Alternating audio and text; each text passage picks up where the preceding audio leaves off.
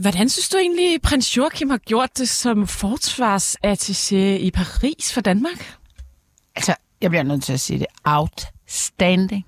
Fuldstændig fantastisk.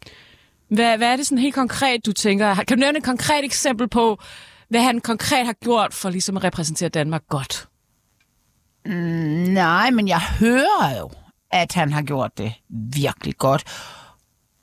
Og så er han jo også øh, prins Joachim. Han er jo bare prins Joachim. De overpenge, som øh, prins Joachim modtager, øh, fortsætter han med at modtage. I princippet har Folketinget allerede en gang taget stilling til det, i det han øh, aktuelt er udsendt til øh, Frankrig som øh, militærattaché. Men bare fordi man engang har lavet en aftale, kan man jo godt lave den om. Hvorfor synes du, den skal fortsætte? Jeg synes, at prins Joachim gør et fremragende stykke arbejde. Jeg har ingen grund til at udsætte noget som helst kritik på det her arbejde, han har gjort i Paris på Danmarks vegne. Nu siger du, at han har gjort et fremragende stykke arbejde. Kan du ikke komme med et konkret eksempel på, hvor du virkelig synes, han gjorde det godt? Jeg synes, at det selve den måde, han repræsenterer Danmark på, er rigtig fremragende. Hvem hører du det fra? Jamen fra de kilder, som, øh, som vi taler med i, i, øh, i forhold til det arbejde. Det er sådan, at øh, prinsen jo ikke modtager sin øh, årspenge på baggrund af hans arbejde, men på grund af, af den øh, rolle, han spiller i kongehuset.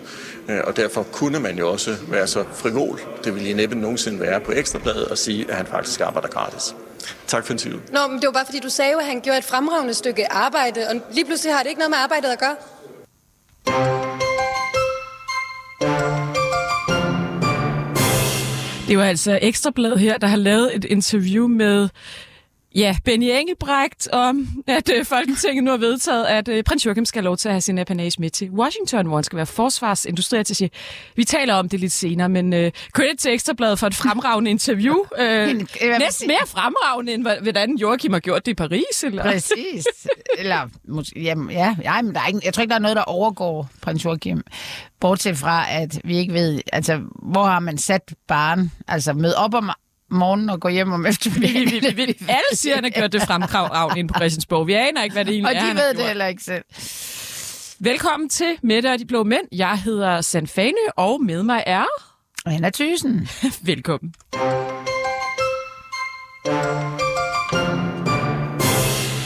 Åh, oh, jeg synes næsten, vi skal starte med lidt påskehygge. Ja, tak. Påsken er jo vel overstået, men politikerne har rigtig hygget sig på, på de sociale medier her i påsken. Hør her.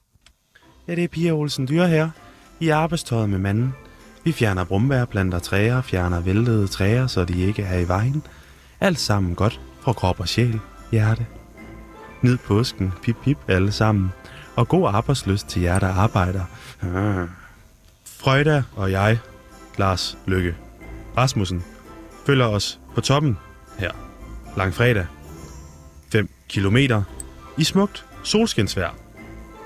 Og nu skøn udsigt fra Skagens Vippefyr. Så har vi begge bedre samvittighed, når påskefrokosten kalder pip pip. Martin Lidegaard her. Årets store påskefrokost med hele familien i skønt solskin på Sjællands Øje. Inklusiv årets første badetur. Ja, Danmark! Tak til min mindste datter for lån af solbriller, og god påske til alle. Haha, hjerte, pip pip. Det er Mette Frederiksen her. Tilbehør til årets påskelam. Rigtig god påske, og stor tak til alle, der arbejder i de her dage og sørger for, at vores dejlige land, det fungerer. Rose. Ja, altså den der trend med politikere, der lægger hyggeting på Facebook, den er altså ikke gået mod endnu. Nej, det... Hvad, hvad får de ud af det, tænker jeg nogle gange? Altså, hvad... Tænker folk virkelig, ej, hvor er hun bare sød i haven, Pia Olsen dør med sin mand, eller... Når du hører det korte svar? Ja, ja, ja, ja, ja jeg ved det, det ikke. gør de. Okay. Du er en kyniker. Okay. det, det er vi jo her i studiet, tænker jeg. Altså, men, øh, men altså, vi så det under corona, øh, med, hvor alle journalister nærmest, altså de, undtagen de mest estro, grinede af eller harceleret over lever på mad. Men hvis man kiggede i kommentarsporet, altså andelen af kvinder, der skrev til Mette Frederiksen, at det godt nok måtte være hårdt at være statsminister i de her tider, og hun skulle bare have godt brølt kvinde, og så dejligt at se, der også er tid til andre ting. Altså den der almindelighed, folkelighed, den, den, den betyder noget, og, og man kan bare sige, at, at kritikerne og kynikerne, de, øh, de sidder og griner lidt af det, men det virker. Okay, øh, ja, vi har fået en gæst i studiet, Andreas Kark. Du skal lige øh, gøre et eller andet med mikrofonen, så du kan snakke ordentligt ind. Du er jo... Ja, ja. Du er også en kyniker, ikke Andreas? Jo, men Du lægger Nej. faktisk mange billeder på Facebook af din kat. Nå, ja, Har jeg men så derfor er du, Øh. er du også... Men er du, er du ikke enig i, at øh, det virker? Jo, jo, det gør det på nogen, ikke? Altså, Ja, ja, men altså... Kan, Men, men nu er jeg bare lige præsenteret ordentligt. Du er jo min mangeårige kollega fra BT, har været politisk redaktør på BT i, jeg ved ikke hvor mange år, og du skulle egentlig først være kommet ind lidt senere i programmet, men vi skal til at tale om en tillidsmåling til regeringen lige nu, og karakter til ministerne, og så tænker jeg faktisk, Ja. så du lige så godt komme en nu, gang fordi du var ankommet lidt redaktør, altid politisk redaktør. Jamen også fordi, det der egentlig øh, gør, at jeg tænkte, du skulle komme ind nu, det er, at meget af det kommer til at gå over i det, vi senere skal snakke om, nemlig, hvad, hvad er egentlig situationen i Venstre omkring mm. øh, Jakob Ellemann? Ja. Fordi de, det, det, der har slået mig, det er, at for det første så er regeringen dømt historisk lavt, det, gal, øh, det Gallup, der har lavet den her måling for Berlingske. De scorer simpelthen under 3. Det er faktisk lavere, end hvad Thorning scorede i 12. Da hun havde alt det her ballade med betalingsringe og nødvendighedspolitik og dagpengereformer, hvad har vi ikke? Nu scorer den her regering lavere, og det der i, i og hendes særlig egen skattesag. Ja, Ja, ja, og det der det i meget særlig grad, synes jeg er interessant, det er også, at regeringsministre har fået målt deres popularitet på sådan en skala. Og der ligger Jakob Ellemann og Mette Frederiksen plejer at ligge som nummer tre i den her måling. Hun ligger i bund. Og Truls Lund Poulsen og Stefanie Lose ligger simpelthen som nummer et og to, selvom øh, partiet øh, er under 10 i meningsmålingerne. Og jeg, jeg bliver simpelthen nødt... Det, grund, det var egentlig lidt grunden til, at jeg inviterede dig ind nu, Andreas. Du er jo øh, øh ekspert i Venstre, har fulgt partiet gennem mange år og skrevet flere bøger om, blandt andet om Lars Lykke. Hvad, hvad tænkte du, da du så den her måling? Jamen, jeg tænkte, at øh, uh, Troels Lund Poulsen han bliver den næste formand, men altså, og det skrev jeg allerede i uh, den 22. februar på Power International, at øh, det bliver han. Men øh, nu må vi jo vente lidt og se, men altså, sådan, det tror jeg på. Og det, det er jo det, en af grundene til, at jeg inviterede dig ind i dag, fordi da, kan du huske, da du var inde i studiet, da Anna var, var på ferie som medvært, og så sagde jeg, ej, det der, Andreas, det må du simpelthen længere ud på landet med. Den mand er ikke billetsælger, han er ikke vælgertække. Det er rigtigt. Nu er han regeringens mest populære minister. Ja, Men Hvorfor? Altså, det, er jo, det er jo klart, Hvad er der det, sket? Ja, men altså, øh, folk kan jo ligesom se, at han knokler for sagen, ikke? Og, øh, øh, hvad hedder det, øh, han har været i, øh, i Ukraine og gør det virkelig godt, altså, det gør han. Og jeg tror ikke, han er ukendt mere blandt øh, de der venstrevælgere, som han var før. Altså, han har jo øh, tidligere været... Øh, altså, tidligere var han lige væk at blive valgt. Altså, han... Øh, Ja, han, har, han har ikke store stemmetal bag han sig. har ikke store... Heller ikke endnu.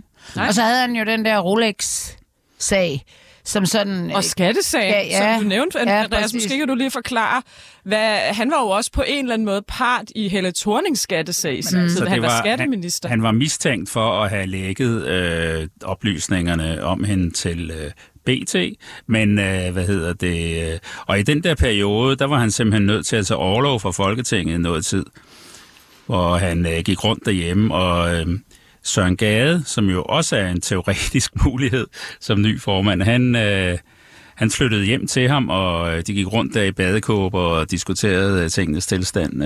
Han havde også oplevet problemer, ikke? Så øh, Men på den måde er politik jo på en eller anden måde heldigvis også, øh, altså der er mulighed for comeback.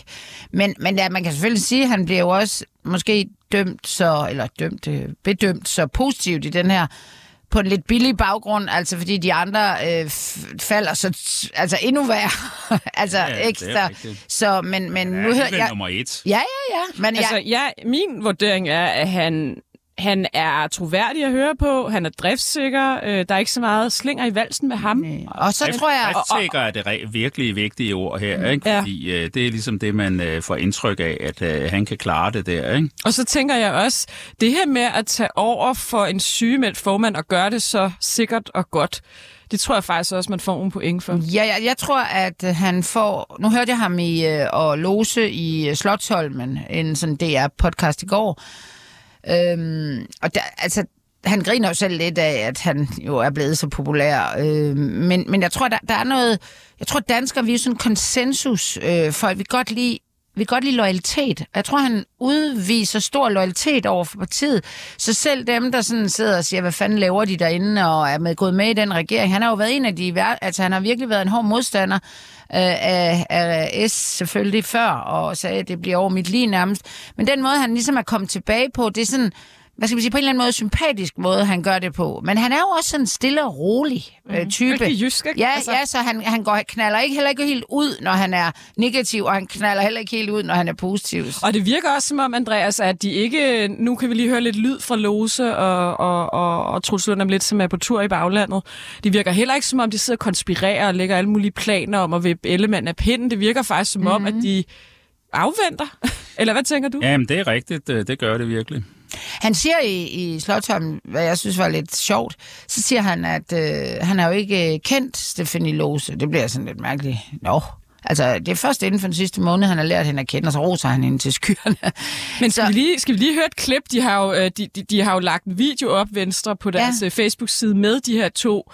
Sådan nærmest en kampagnevideo, og den ene er nærmest mere jysk og tør end den anden. Ja. Ikke? Altså, det er Jo, sådan det lidt... er- Og nu er de så ud på, på sådan en tur i baglandet. Øh, De meldte faktisk også ud i går, hvordan Ellemann har det, men Ja. vi, kan lige, øh, vi kan lige spille et lille klip fra deres sådan egen lille kampagnevideo her. For Venstre er det jo vigtigt, at når vi nu går i gang med et af de største øh, frisættelsesprojekter i hele den offentlige sektor, at det så handler om borgerne og ikke om systemerne. Mennesket skal før systemet. Det kan ikke nytte noget, at systemerne øh, ligesom øh, skal køre borgerne over. Det kan vi ikke være bekendt. Det bliver en meget, meget vigtig dagsorden på tværs i den her regering. Vi står vagt om, at Danmark skal blive rigere. Vi skal have flere hænder. Øh, det er reformdagsordenen, som kræver et bredt flertal i Folketinget. Det er ikke bare noget, man kan lave øh, fra den ene dag til den anden. Og så skal vi også have en ansvarlig grøn omstilling. Ja, altså, de var jo øh, på, til møde med baglandet i går i Sorø og var ude og melde ud af, at han har det bedre, Jacob Ellemann. Det store, store spørgsmål er jo nu, der har været meget snak om i løbet af ugen, at nu må han simpelthen snart melde noget ud, for det er ikke, uhold, det er ikke holdbart for Venstre i længden. Øhm, ja, tror du, han kommer tilbage? Altså måske ikke, han kommer måske tilbage til Folketinget, men tror du, han kommer tilbage som formand, Andreas? Altså, det tvivler jeg lidt på nu. Altså, jeg, jeg sagde jo tidligere, at øh, jeg troede, at han ville komme tilbage sådan øh, øh, fuld, altså med alle sine, øh, hvad hedder det, alle sine poster, men øh, og så ville han give op øh, noget tid efter, men øh, nu tror jeg måske, at han øh, han vil måske komme tilbage som forsvarsminister og ikke som formand. Altså, jeg, jeg tror lidt, at altså selve det at komme tilbage, også nu, hvor opmærksomheden vil være ekstremt stor på ham, og medierne vil følge med i alt, hvad han siger, og udlægge det som, er han nu klar, er han ikke klar? Altså, det vil være et yderligere pres på ham, ikke, som øh, gør det virkelig svært at, øh, at øh, bestyre den der... Ja, og derfor kunne f- forklaringen jo også være sådan god at sige, at når man lige er kommet tilbage med efter sådan en, en hård omgang, så er der ingen grund til at udfordre skæbnen, og så, øh, så kan det være de her to, eller, eller hvad hedder han, øh, alene, hvad hedder han, øh, ham vi taler om. Troels Lund? Troels Lund overtager. Fordi de, de, altså på en eller anden måde er de jo virkelig venstrefolk, de to, hvor, hvor Ellemann er jo altså mere københavner-agtig. Ja, og sådan lidt, ja, selvfølgelig også sin fars søn, og de to, de har bare de her fødder, virker det, altså begravet i den der muld, altså helt vildt. Og jeg har det jo sådan, det er sjovt med Lose der, altså hun virker jo simpelthen altså, ordentlig og klog. Og jeg vil ikke kunne kende hende på gaden næsten. Altså vel, hun er så, hun er så anonym. Jeg tror faktisk godt, folk kan lide det. Jamen, de, og det kan jeg da også. Altså, det er da ikke, fordi jeg har behov for, at det er en, der stiller op til alt muligt shit. Og så har hun bare, altså, så har hun bare en kæmpe, øh, kæ- øh, nærmest ja, kærlighed for baglandet og for, øh, for, altså regionerne har hun så også, det er så også lidt et problem, tror jeg, men, men hun er bare, hun, er, hun repræsenterer bare baglandet så godt, så det vil være, jeg tror bare, at, øh, at Ellemann vil få svært ved at banke tilbage og, og at, at komme fri af den her, har han det nu godt og sådan noget. Fordi det er jo helt vildt, nu siger, altså kan de overleve, uden han kommer tilbage? Vi bliver bare nødt til at sige, at det er jo også en menneskelig ting, om han overhovedet kan løfte den opgave efter det her. Og jeg tror også, at partiet, øh, de, de kan jo heller ikke blive ved med at vente på at finde ud af det, men, men det, der bare slog mig, nu hørte jeg også, nu bliver vi med, ved med at referere til konkurrenten Slotsholm, det er jo Nå, ikke vores konkurrent, men men det er det er det politiske magasin på Danmarks Radio. de spørger dem jo meget indgående begge to, skal du, vil du være formand? Vil du være statsministerkandidat? Og så videre. Det gjorde de jo også med Alex Vandopslag her dagen efter, fordi de er jo efterhånden det største parti, Blå Blok. Og de siger begge to, nej, nej, nej, nej, nej. Men at, Andreas, er det bare sådan et spil for galleriet indtil den dag kommer, hvor at ja, Ellemann melder ud, og det, det, det, han kommer ikke tilbage som formand. At, skal de ligesom sige nej, indtil de siger ja? ja eller det, hvordan fungerer det der spil? Ja, det synes jeg, de skal. Og så, øh, hvad hedder det, øh, så hvis, hvis nu Troels Lund er formand, så vil han jo uh, vente lidt med at sige noget som helst om det der, i, indtil, han, uh, indtil han ser, om meningsmålingerne går fremad. Ikke? Altså, det er jo klart, at de kan jo ikke stille med en statsministerkandidat, der har 8,5 procent, vel? Men, uh, men det kunne jo gå fremad. Og hvad, nu, nu, nu, nu prøver de jo så i det her indslag, Venstre har lavet, også at snakke politik. Hvis vi skal sådan, nu har vi kun snakket personer, det er sådan. Men deres politiske projekt, altså nu hørte jeg bare lige Alex Vandopslag i går, som har et meget klart politisk projekt, ja, et meget liberalt. Hvad, hvor, hvor er Venstres det, det, politik de siger i den, egentlig? Det, altså... de siger, det, de siger i den der video, du lige afspillede, ikke? det er jo noget, som uh, næsten alle kan skrive under på. Det er nærmest det er jo... 98 procent, vi siger, det kan vi da godt menneske. Det, det. Hvem vil sige systemet for mennesker? Hvem vil, altså, hvem vil tænke? Jeg tror ikke engang, Mette Frederiksen vil sige. Nej, nej. nej altså, ingen. Så, der er ingen, der vil sige. Så det er, så, det er, så er deres problem ikke også lidt, at de er blevet så udvandet jo. politisk, at man ikke man aner ikke rigtigt, når man stemmer på Venstre. Hvad får jeg?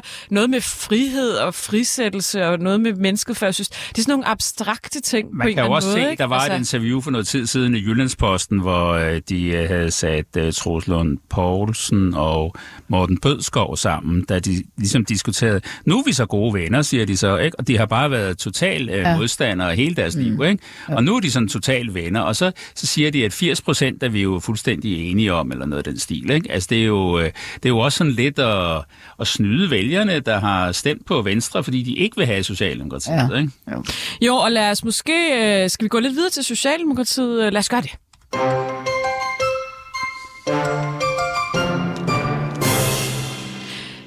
Ja, altså, vi har jo faktisk to ting, vi skal snakke om med Socialdemokratiet i dag. En artikel i børsen, hvor anonyme stemmer i baglandet er ude og, og kritisere. Øh, det er en meget sjælden ting, man ser.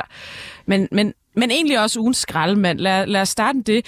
Det er Christian Rabia Madsen, der har skrevet, deres politiske ordfører, der har skrevet et indlæg i Jyllandsposten, hvor han angriber positionen for at være en, ja, en nej en, en nej-position Socialdemokratiet lyver aldrig om noget. Derfor har jeg i dag meddelt øh, statsministeren, øh, at jeg ønsker at udtræde af regeringen. Socialdemokratiet lyver aldrig om noget. Nu vil jeg heldige mig min kæreste. Ja, min, uh, helt min egen afgørelse. Vi skal nemlig til ugens skraldemand. Lad os lige her kort høre, hvad Christian Rabia sagde øh, for et par dage siden på et morgen om, hvorfor han har skrevet det her øh, debattenlæg i Jyllandsposten. det er jo, det er jo fornemt at have fundet, fundet på et ord. Nej, jeg, jeg stiller spørgsmålet, om vi er gået fra en, en opposition til en, en nej-position. Mm-hmm. En nej-position, ja. Mm-hmm. Jeg synes, der er grund til at, og, øh, at være opmærksom på, om, om oppositionen har et, et projekt, om der kommer forslag for oppositionen. Det er klart, at det er en oppositionsrolle at kritisere regeringen. Det er et sundt demokratisk princip. Men det må også være en oppositionsrolle at fremkomme med forslag, som kan bidrage til at, at udvikle øh, Danmark, og der synes jeg ikke, at oppositionen leverer noget særligt. Jeg synes, det, det virker som om, at deres, deres øh, største ambition er at sige, at sige nej til det, regeringen kommer med frem for øh, at fremkomme med, med egne forslag. Og det synes jeg ganske simpelt ikke er, er godt nok. Ja, og øh, der sker så det, at, øh, hvad hedder det, Rabia her lægger det på Twitter, øh, og så øh, skriver Ole Birke Olsen for Liberal Alliance, oppositionen stemmer vel for cirka 90 procent af regeringens lovforslag, regeringen stemmer omvendt imod cirka 100 procent af oppositionens beslutningsforslag, en regering med en nej-hat på. Og jeg, jeg, jeg kan ikke lade mig at tænke, altså... Øh, jeg ved, at man i Socialdemokratiet, da man dannede den her regering, har siddet og tænkt, hvem er egentlig vores fjende nu? Fordi det, man plejer at gøre, det er, at man typisk sidder og bruger en masse energi på i sådan en pressetjeneste og angreb især Venstre. Det er nærmest sådan deres DNA. Det er det, de er skolet til. Det sidder de har sådan nogle soldater, der gør på Twitter nærmest døgnet rundt. Og det har man jo taget en beslutning om i partiet, ved jeg, at det vil man selvfølgelig ikke gøre, når man går, går i regering sammen, fordi der kan du jo ikke sidde og angribe din regeringspartner. Og så har de nemlig siddet og skulle finde ud af, hvem er vores nye fjende? Og det virker som om, de måske har lidt svært ved at udpege en bestemt øh, fjende. Og nu er de så gået samlet til angreb på hele oppositionen og kalder det en nej-position. Øhm, er det her bare et udtryk for, at man er sådan lidt i panik over de dårlige målinger, og nu begynder at skal finde ud af, hvem, hvem, hvem skal vi nu angribe for ligesom at få lidt fremdrift her? Eller, altså, hvad tænker du, Andreas? Ja, jeg synes bare, at de, øh, altså, det er jo sådan et, øh, det er jo et typisk øh, modsvar, det der. Men de har ligesom siddet øh, og tænkt i øh, Socialdemokratiets øh, pressetjeneste, at nu skal vi jo ligesom slå igen på det der, ikke? Og så, så har de skrevet det der for ham, tror jeg, ikke? Og øh, hvad hedder det? Øh, ja, det er der faktisk ikke så meget øh, at sige til, andet end at øh, de vil gerne slå lidt igen. Altså, det er jo... Det er jo Altså, de ligger jo dårligere end Torning gjorde, og jeg, jeg kan nærmest ikke i min, øh, alle mine år, øh, hvor jeg er fuld politik, sådan øh, ret tæt huske en regering, der, der har faktisk klaret sig dårligere end under Torning. Altså måske øh, Nyrup efter, hvad hedder det, efter øh, efterlønssagen, ja. der, ikke? der ja. dykkede de virkelig. Men altså, og han tabte også det næste valg. Men altså, ja, det er rigtigt. De ligger utroligt Men, dårligt. Jeg tror så... Ja, hvorfor kom, gør de det her nu? Jeg tror, altså... de kommer op igen. Det, altså, det tror jeg faktisk også, og jeg, det er Men jo hvorfor en, gør, laver de det her? Jamen, det har de jo gjort. Det gjorde de jo, altså, øh, Rabia og Stok, hvad, øh, hvad Stoklund, Rasmus Stoklund. De er jo de hårde hunde ja. i det parti, og det var de altså kæmpe position i S-regeringen.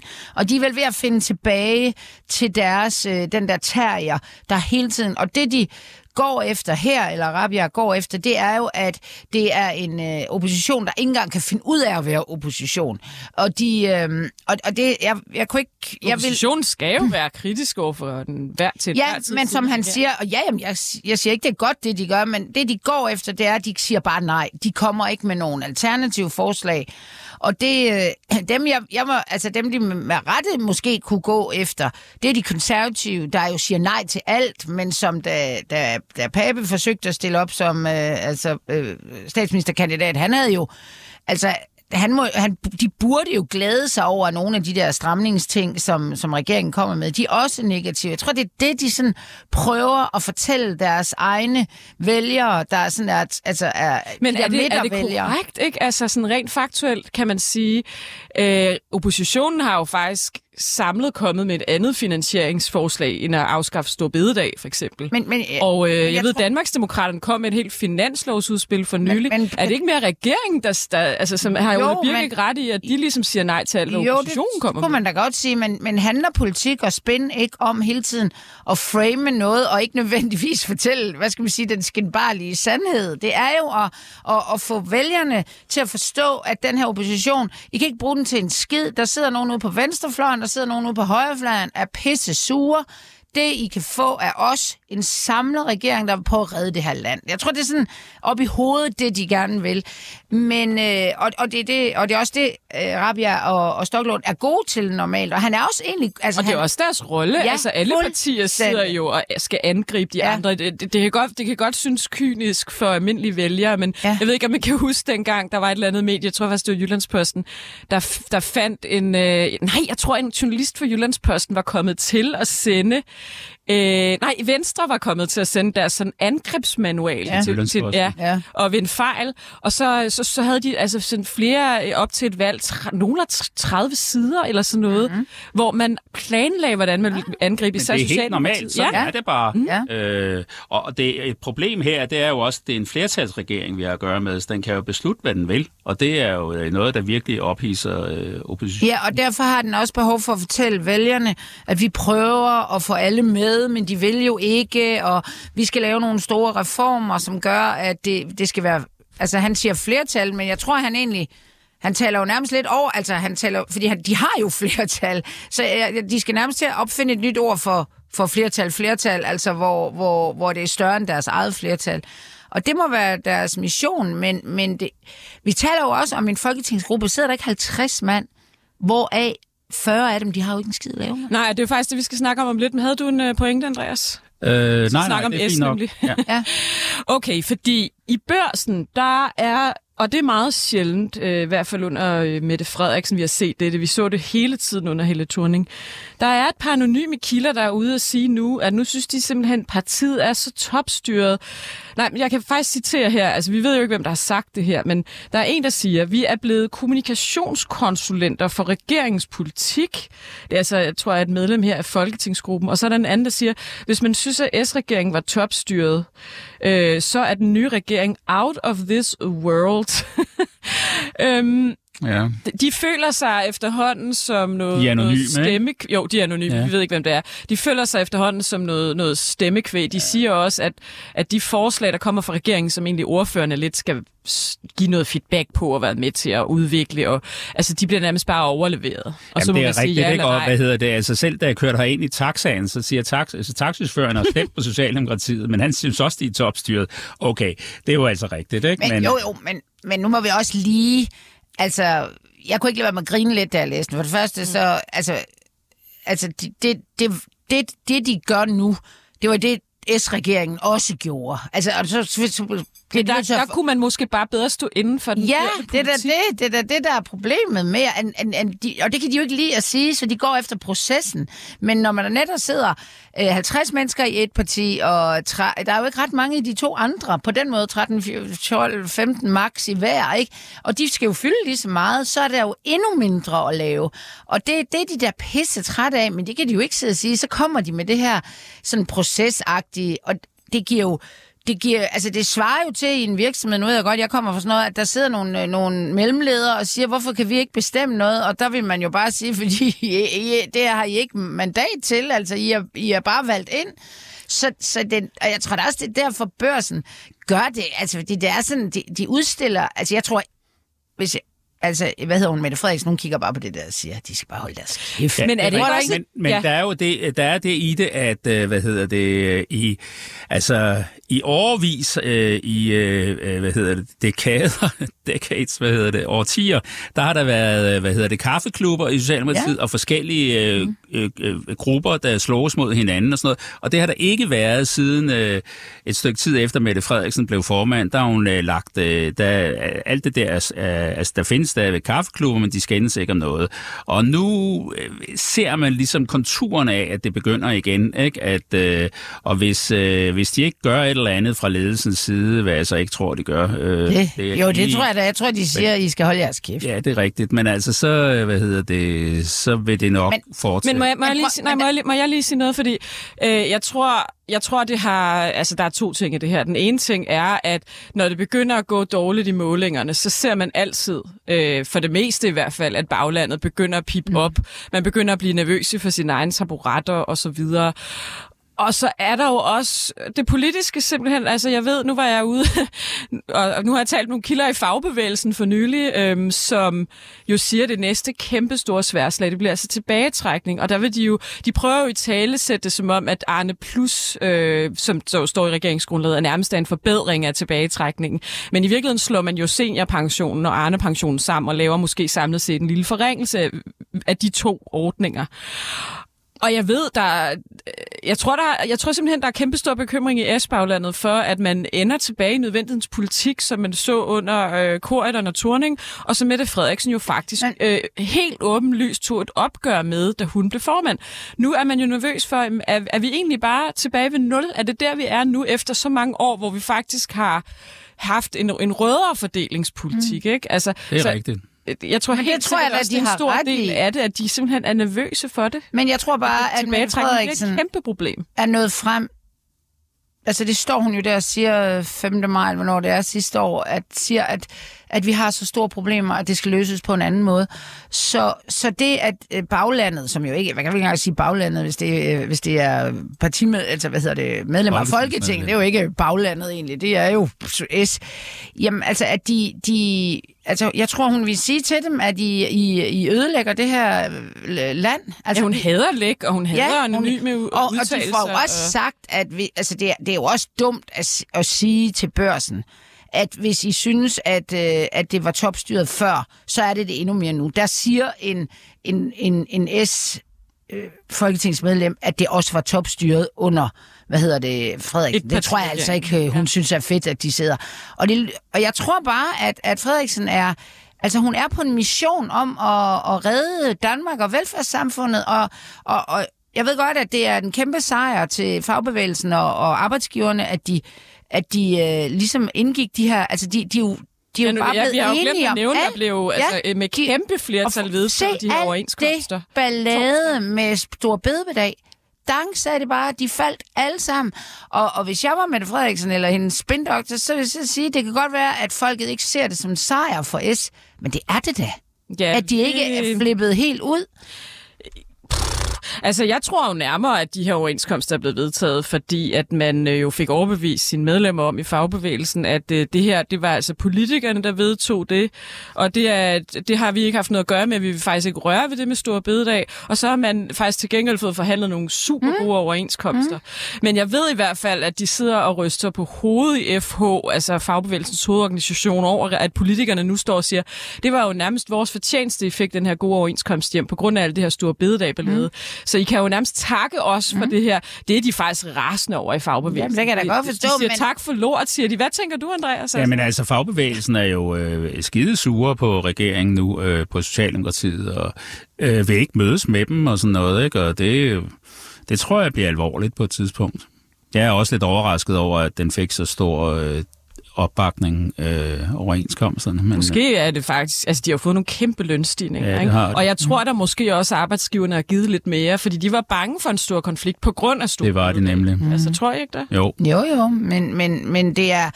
Der er der ingen tvivl om, at, at, øh, at det er en helt ny situation for S, men jeg, jeg, altså, jeg tror, hun er iskold. Nå, men topstyring er jo ikke noget nyt. Altså det sidste, jeg lige vil sige er, altså er vi ikke efterhånden der, Andreas, hvor partierne er blevet så professionelle, at at være folketingsmedlem, der er du nærmest bare blevet til stemmekvæg, som egentlig ikke rigtig er noget, skulle have sagt. Altså det har, sådan var det jo også under Anders Fogh i nullerne. Altså det er jo ikke sådan nyt nyt. Nej, nej, altså, der er masser, er af, masser af mennesker, der ingen indflydelse Ja, og jo større parti, jo værre vel.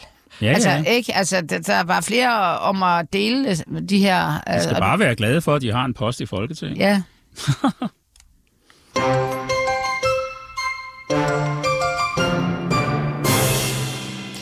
Vi skal til personalnyt. Medlemmerne synes, at jeg skal være den, der skal overtage stafetten fra Pernille. Jeg tror tilbage. Det er, for at være ærlig, lidt øh, mærkeligt. Og, og så kom den her mulighed i Bryggeriforeningen, og det vil jeg bare enormt gerne. Personale nyt. Jeg ved snart ikke, hvor vi skal starte. Lad os starte med Jens Rode, som bliver tv-vært. Han øh, på DK4, og han skal være vært for det spændende program EU-debatten. Der mangler simpelthen et program i den danske sendeflade og, om EU, og det er jo egentlig rigtigt nok. Det er der jo ikke specielt meget af. Jeg bliver bare lige nødt til at bare kort øh, påpege, hvor mange af de her 50 plus øh, mænd, som måske har haft deres mest glorificerede karriere der bag sig, har efterhånden haft et program på, på, på DK4. Altså, vi har, øh, Henrik Kvartrup, han har så fået et rimelig stort comeback siden, ikke? Så har vi haft Jens Skorbo, Jes Dorf, Michael Bøjsen, øh, nu Jens Rode. Er der nogen, jeg har glemt? Øhm, Altså, jeg kender jo nogle af dem, så jeg vil jo Gode nød- folk, gode jeg vil nødt genere dem, men altså, det er jo faktisk som om DK4 skraber op fra bunden. Altså dem, der bliver smidt ud alle andre steder fra, de kommer så på DK4. Ikke? Men Måske de... skulle vi få et program, der er... Ja, det Ja, skulle jeg, vi. kan, jeg har da aldrig, med dig, Anna? Jeg har da aldrig fået tilbudt noget. Jeg har da også skrabet. Der er da, ja, de har da ikke hjulpet mig, eller skrabet mig op for nogen bund. Det er fandme der selv måtte. Men jeg har hørt faktisk et interview med deres kommunikationschef. Øh, og han øh, over, altså den her, det, jeg tror det var, eller det var afledt af, af den her, at de har ansat øh, Bøjsen til. Ja, Michael Bøjsen, måske skal jeg lige sige, han er chefdirigent. tidligere øh, chefdirigent for Pigekoret på Danmarks Radio, og har, ja, der har været et par øh, MeToo-sager Mange. i hans Ja. tid, har det er ligesom afdækket. Ja, og han blev, ja. ender med at blive fyret fra operan i Malmø på grund af det. Og han er... Øh, og, og, og, altså, de har, han siger, kommunikationschef, de har 1,4... Øh, altså 1,4 millioner øh, der ser, altså der kan se DK4, og der betaler et eller andet 15 kroner om måneden, og det er plus-segmentet, de, øh, der bliver lavet... Hvor ser man det henne? Altså, Bare på tv. Du kan se det på dit fjernsyn. Bare på det, der er der bare ligesom Det sådan der en så. kanal, ligesom alle andre. Og de har jo, ham der, der, han, ham der er kommunikationschef, han har også- har også et meget, meget populært program selv, der tror, det hedder Jagtmagasinet. Og de er kæmpe store på camping og jagt, og det virker som om, at målgruppen, altså de, de går simpelthen ud og siger, prøv at høre, de her mennesker, de er blevet dømt i folkedomstolen, og de skal have lov til at komme tilbage. Ja, ja, men der er heller ikke nogen, der skal forbyde folk at få tv-programmer. Det, det, er- det er da slet ikke det. Nå, vi skal videre, fordi cirkuset i Nye Borgerlige, ja. det fortsætter. Peter Sejer øh, er, er sygemeldt med stress. Det skal han selvfølgelig fuldstændig have lov til, men så kunne Ekstrabladet så i går øh, fortælle, at han ikke har sygemeldt sig formelt til Folketinget. Man kan jo så spekulere i, øh, hvorfor. Kunne det være fordi, at så skal de jo indkalde øh, en suppleant? Mm. Og øh, suppleanten til... Ej, undskyld, jeg griner. Nå ja, det er hende det, der. Det er Henriette Henriette Ærkemann. Ærkemann, som jo mener, at hun bløder, hvis hun kommer i nærheden af andre vaccinerede og så videre. Jeg har jo ikke, jeg er jo ikke inde i hovedet på Pernille Vermund, men Andreas, du kender hende jo indgående og har skrevet en bog om hende, Værdikrigeren, tror jeg, den hedder.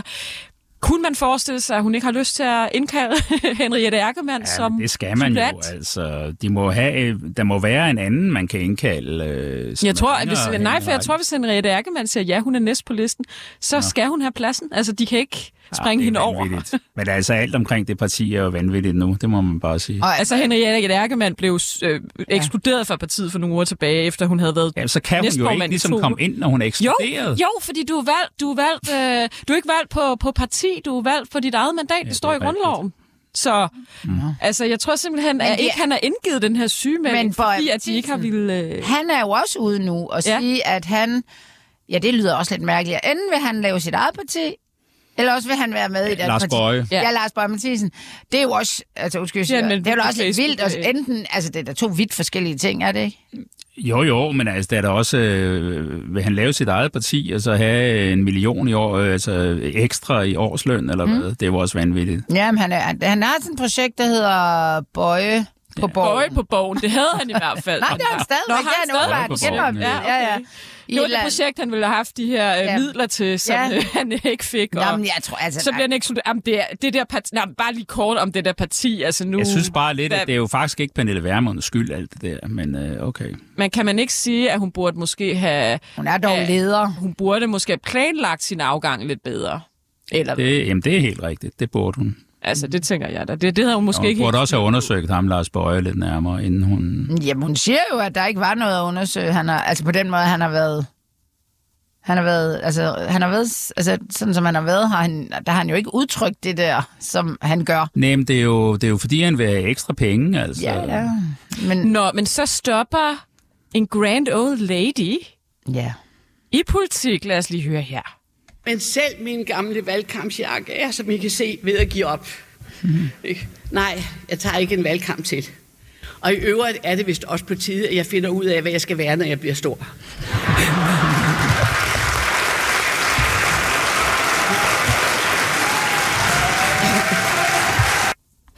Det er Margrethe Augen. Ja. Hun, stopper, eller hun genopstiller ikke til næste Europaparlamentsvalg. Kan vi lige få et lille portræt af hende, Andreas? Ja, altså Margrethe Augen, hun, er jo, SF. hun, hun har været upopulær i uh, SF-ledelsen i årvis, og uh, det er også derfor, hun sidder nede i Bruxelles nu, fordi de uh, gider simpelthen ikke uh, snakke med hende. Men de har jo så, uh, hun har jo hele tiden uh, fået mange flere stemmer, end de regnede med. På et tidspunkt, så satte de hende nederst på listen, så uh, hun nærmest ikke kunne komme ind, og så sprængte hun listen og fik så mange stemmer, hun kom ind alligevel. Så er de, så er de sendt det ned til Bruxelles og sådan noget. Men altså, siddet der siden 2004 i parlamentet. Det er godt nok mange år, ikke? det er mange år. Og det er rigtigt det der med, at, at hun ligesom sprænger listen, og man har forsøgt det ene og det andet. Og Pia Olsen Dyr sagde jo også i sin tale, at, øh, at altså, hun, hun brød faktisk ud i tårer, da det her øh, budskab kom ud, og var meget følelsesmæssigt berørt. Men hun sagde også, at, at hun er jo også en mundfuld, ja. Sagde hun i sin tale. Ikke? Altså, Ja, det virker lidt som om, hun er jo sådan en character, der har Ja. kørt sit eget løb lidt, ikke? Øh, Og, og har bare nogle virkelig trofaste vælgere. Altså det, jeg kan huske, det er, at hun jo faktisk, tror jeg, imod SF's vilje øh, gik fra den socialistiske gruppe ned i Europaparlamentet til den grønne gruppe, som er meget mere EU-positiv. Ja. Fordi hun er faktisk en ret stor øh, EU-tilhænger EU-tilhænger, det var hun, og det var Sten Gade også i SF i sin tid. De var en lille fløj af sådan nogle euro, EU-jubel øh, nærmest. Ja, øh, socialister. Og fordi de Men nu det er jo mener, sådan, at grønne dagsorden Man er... bliver sådan af at være dernede. Ja. Altså, Ja, det, det gælder også jeg Jens. Rode, for Ja. eksempel. De er Ja. meget øh, Måske ikke Søren Gade. det. Nej, det er rigtigt. Jamen, han men var altså, det jo de forvejen. Hvad sker der med folk dernede? Altså... Jamen, de bliver øh, øh, lullet ind i det der system, og så synes de, det er vigtigt, og der er ingen medier, der følger med i, hvad der Ja. sker. Altså, øh, Det gør hedder Rode på DK4 nu. Ja. Ja. Det er rigtigt. Men, altså. I en... Prøv at høre, øh, øh, alle de store medier har øh, 10 mennesker på Christiansborg, og så har de en i Bruxelles, ikke? Øh, hvor, det hvor halvdelen af al lovgivning bliver besluttet. Ikke? Det er Mm. vanvittigt, men øh, sådan er det. Men hun Men- er altså ja. også 78. Ja, hun burde være stoppet for lang tid siden. Nu skal hun finde ud af, at hun er også præst i øvrigt. Kan vide, om hun ja. øh, vender tilbage til det embede. Men ja, det har været lidt med blandede følelser, at hun, hendes, man kunne, har kunne følge øh, hendes karriere. Men hun stopper altså, og øh, ja, altså...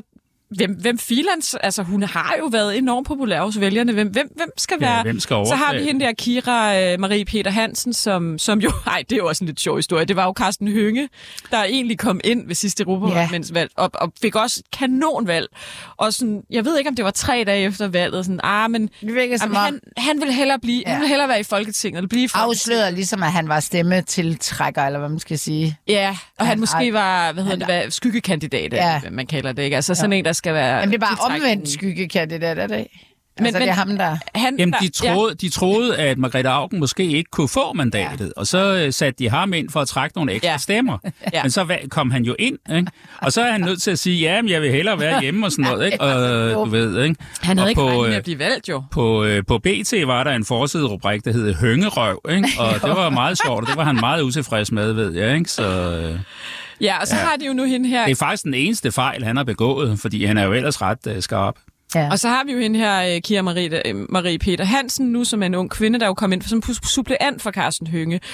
Er hun den rigtige til at blive SF's øh, spidskandidat ved næste EP-valg, tænker I, eller skal de trække en eller anden... Tror jeg- øh, Jacob Hvad med ham der, der kom fra Alternativet? Han var Ja, måske... ja, Rasmus Ja. ja. Jeg ved, at han overvejer det, men han har så vidt jeg ved ikke meldt ud endnu om han vil være spidskandidat, men altså, han blev ikke valgt til Folketinget. Han, han, sprang, Nej, han, var, han var med til at stifte Alternativet sammen med Ja. Uffe Elbæk.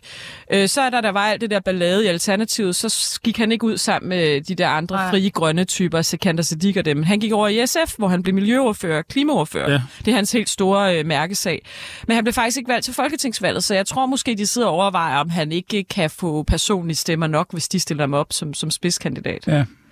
Men altså, synes I, hende og Kira Maria måske kunne, faktisk kunne være et bud, eller tænker I, de skal hive en eller anden kendis op af Det, hatten? det er jo opskriften normalt, er det ikke? Jo, Altså, en kendis. ja. Ja. det synes jeg også. Altså, det, det andet dur ikke rigtigt. Altså, det, det, bliver, ikke, det bliver ikke belønnet. Øhm, så det, jeg tror det ikke, men altså, hun får vel lov til at være nummer to eller sådan noget. Ja. Og så, Måske så Rasmus Nordqvist. Øh, Ja, Rasmus jeg tror, Nordqvist. Ja, eller, og så måske en endnu mere kendt, en eller anden, der har lyst Hvem til kunne det være? Ja. Jeg tror ikke, Jacob Mark har lyst til at flytte fra, fra Nej, nej, han fra skal, Køge, eller fra overtage, Holbæk. han skal overtage partiet, når Ja. med, hvad hedder hun, Pia Olsen Dyr stopper. Ja. Mm. Så er det måske øh, altså, Hønge rigtigt, eller hvad man skal sige, ikke? hvis han også... Men han, han virker Hønge- som om, at han... Tror han, vil ikke. Nej, men, og det virker, altså, det virker også som om, der er der nogle af partierne, der, der ikke ser det som sådan et aftægt sted. Det er der jo flere, altså sådan, kan jeg ikke huske, hvad hedder han, postbudet, øh, altså de der koryfærer, der tager der ned. Øh, Henrik Dam Christensen. Nej, ikke postbudet. Politimanden fra Odense. Øh, Ben Benson. Ben Benson. Altså, de har jo mange år dernede, hvor de egentlig nærmest er gået på pension. Ikke? Ja, Poul Slytter har siddet Ja. der, Poul Nyrup har siddet Ja, der. ja, det bliver sådan... Øhm, ja. Ja, men man forsvinder dernede. Man kommer ikke i medierne, og det er Nej. ligesom om, man ikke eksisterer. Nej, nej, men så er det også, for, at det også øh, nemmere, hvis man sådan ligesom er på vej ud selv. Af Ja, alder eller sådan det er noget, Hønge ikke. Nej, det er han vel ikke. Så skal vi lige runde en lille royal historie, fordi øh, som vi jo begyndte at tease med i, i begyndelsen af programmet i dag i Midte og de Blå Mænd her på 24 så har Folketinget jo besluttet, at man nu vil lade prins Joachim få sin apanage med til Washington, hvor han skal være forsvarsattaché. Altså det, den, den beslutning kom sådan set på ingen måde bag på mig, fordi det gjorde man også, da han tog til, til Paris. Altså det er jo sådan, at han får sin apanage, og i stedet for at, at få den løn, han vil få i jobbet, den løn er så markant mindre end apanagen. Jeg mener, den ham, der sidder der nu, han får 68.000 Og så er om han måneden. skattepligtig. Ja. Det er Joachim heller ikke. Nej. Han får 334. Så man kan sige, men man kan sige, at han ville jo få den her panage lige meget, om han havde det job eller ej. Så Benny, ifølge Benny Engelbrecht, som jo er blevet spurgt af Ekstrabladet til der, så arbejder han jo faktisk gratis, øh, er han så frivol at sige. Men lad os lige høre, jeg synes bare, at, at interviewet med øh, Lars Christian Lillehold og Benny Engelbrecht om den her sag er en kende, en kende, en kende morsom måske. Lad os lige høre først her øh, Lars Christian Lillehold fra Venstre, hvad han siger om den her sag. Hvorfor skal prins Joachim have over, to, øh, over 300.000 kroner om måneden? Prins Joachim skal sine årpenge med til USA, fordi han løser en opgave på ambassaden i USA. Jeg synes, at det er rigtig, rigtig positivt, at prins Joachim har løst en opgave også i Paris, for jeg synes, at han har, været, har løst en forbindelig indsats. Kan du komme på et konkret eksempel? Jamen, altså, nu er jeg planer, jeg må ikke i det daglige arbejde. Synes du, han er bedre end hans forgænger? Jeg synes, han er rigtig, rigtig god til at løse den her opgave, og jeg synes, det er godt, der er fundet den her løsning. Prins Joachim ligger jo til at få over 300.000 kroner skattefrit med sig om måneden. Ham, der har den, den samme stilling lige nu, han får 68.000 kroner om måneden. Hvorfor den difference? Jamen, forskellen det er, at øh, ham, der var der før, han var ikke også øh, kongelig højhed. Han var ikke øh, prins Joachim. Prins Joachim er prins Joachim.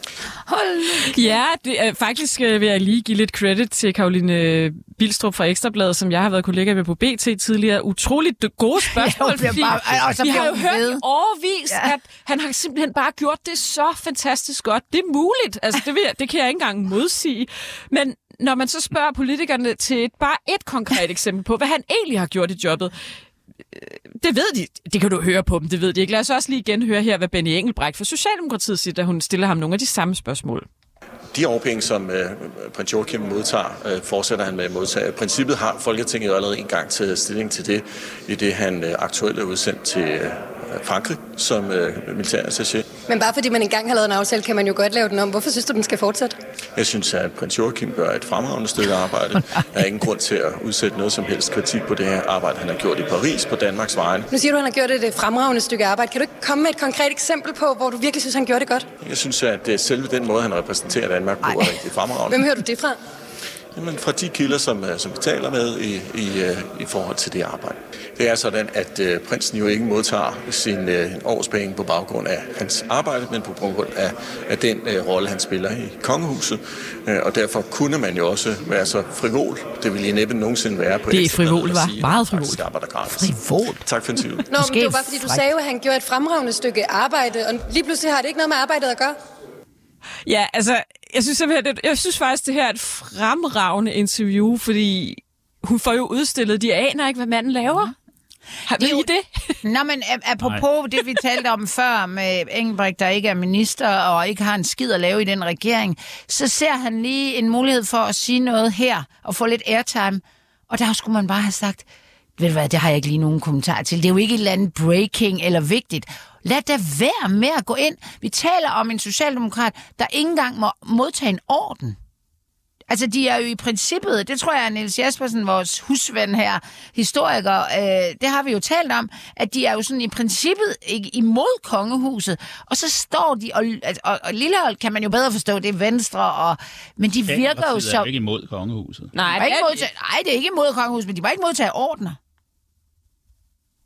Det, de- det, det, det ved jeg ikke noget om. Det ved jeg, for det der har vi talt om mange gange, at de, at, at, og det er jo sådan, øh, øh, Trine Willemann, øh, tidligere journalist og, øh, på Billedbladet, og sådan, altså hun sagde altid, øh, hun var med i det, vi taler om i gamle dage, hun sagde altid, at når politikerne, uanset hvordan de er selv, øh, enhedslisten, når de sådan kommer til royale baller og sådan noget, så er det ligesom sådan noget fjolletobak, de har, de har Det gælder altså røget. ikke Socialdemokratiet.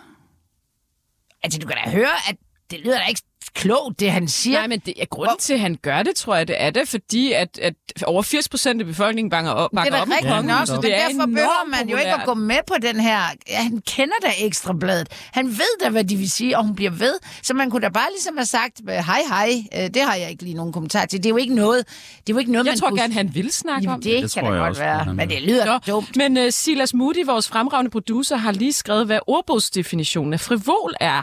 Det er en, som udviser eller vidner om letsindighed på grænsen til det uanstændige, især hvad angår seksuelle emner om personer og om deres ytringer, adfærd eller tankegang. Altså, det var Benny Engelbrecht, der sagde, at- at det var frivolt at sige, Tror at ikke, han mente fræk. han arbejdede gratis. Så øh, måske et lidt sjovt ord også at, at bruge om det. Men altså noget andet altså, er, ja, Andreas, jeg, jeg, jeg synes, at, de skal have, at han skal have de penge, og det er jo sådan, det er. Altså, det er vi har jo et kongehus, og det koster nogle penge. Ikke? Vi, Vil vi gerne af med det? Jeg vil ikke af med det, men jeg synes også, øh, altså også når jeg ser de der tøj, de går rundt i og sådan noget, det virker efterhånden lidt latterligt, ikke? men øh, det er jo stadigvæk bedre at have et kongehus, end ikke at have noget, vil jeg sige. Er du ikke enig i det? Jo, nu kommer lige til. Altså, kom, kom, kom, come on. Vågn lidt op, vågn lidt op. Come on, come on. Vågn lidt op. Vi er faktisk snart øh, færdige for i dag, så jeg ved ikke, om vi lige skal tage de to små øh, krøller på halen her til sidst.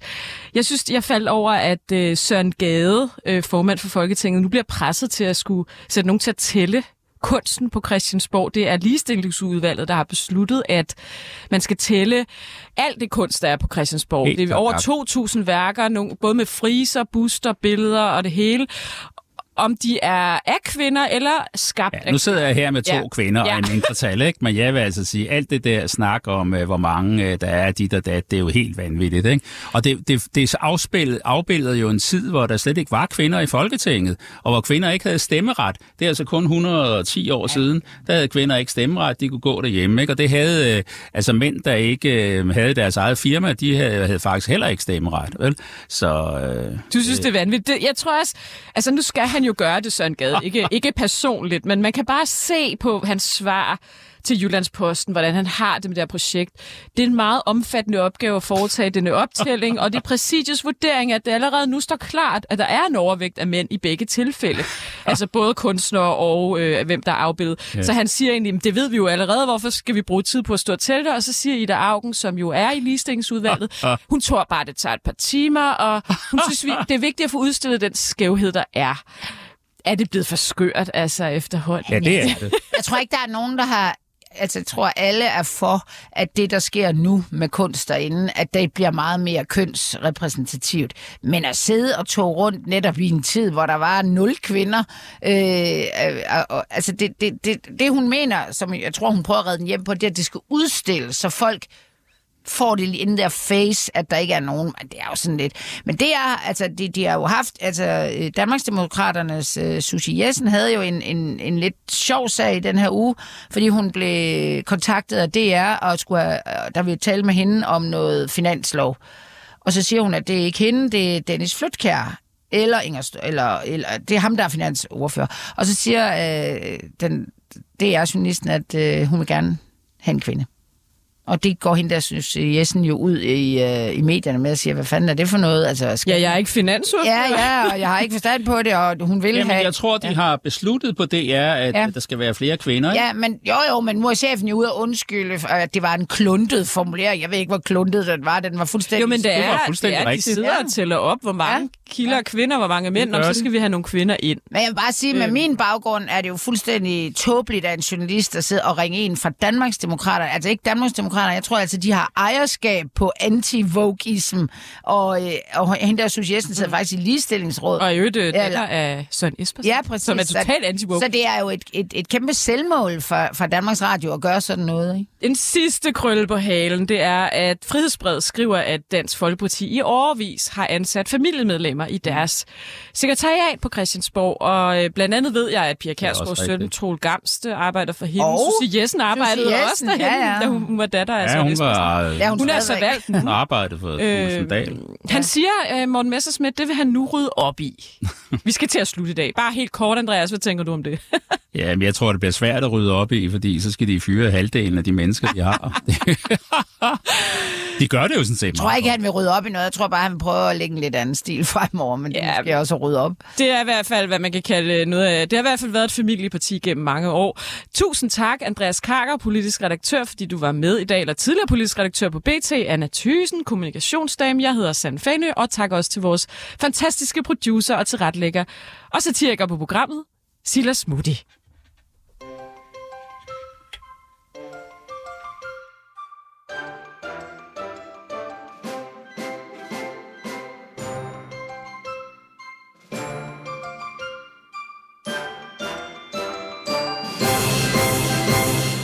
Nu er der nyheder.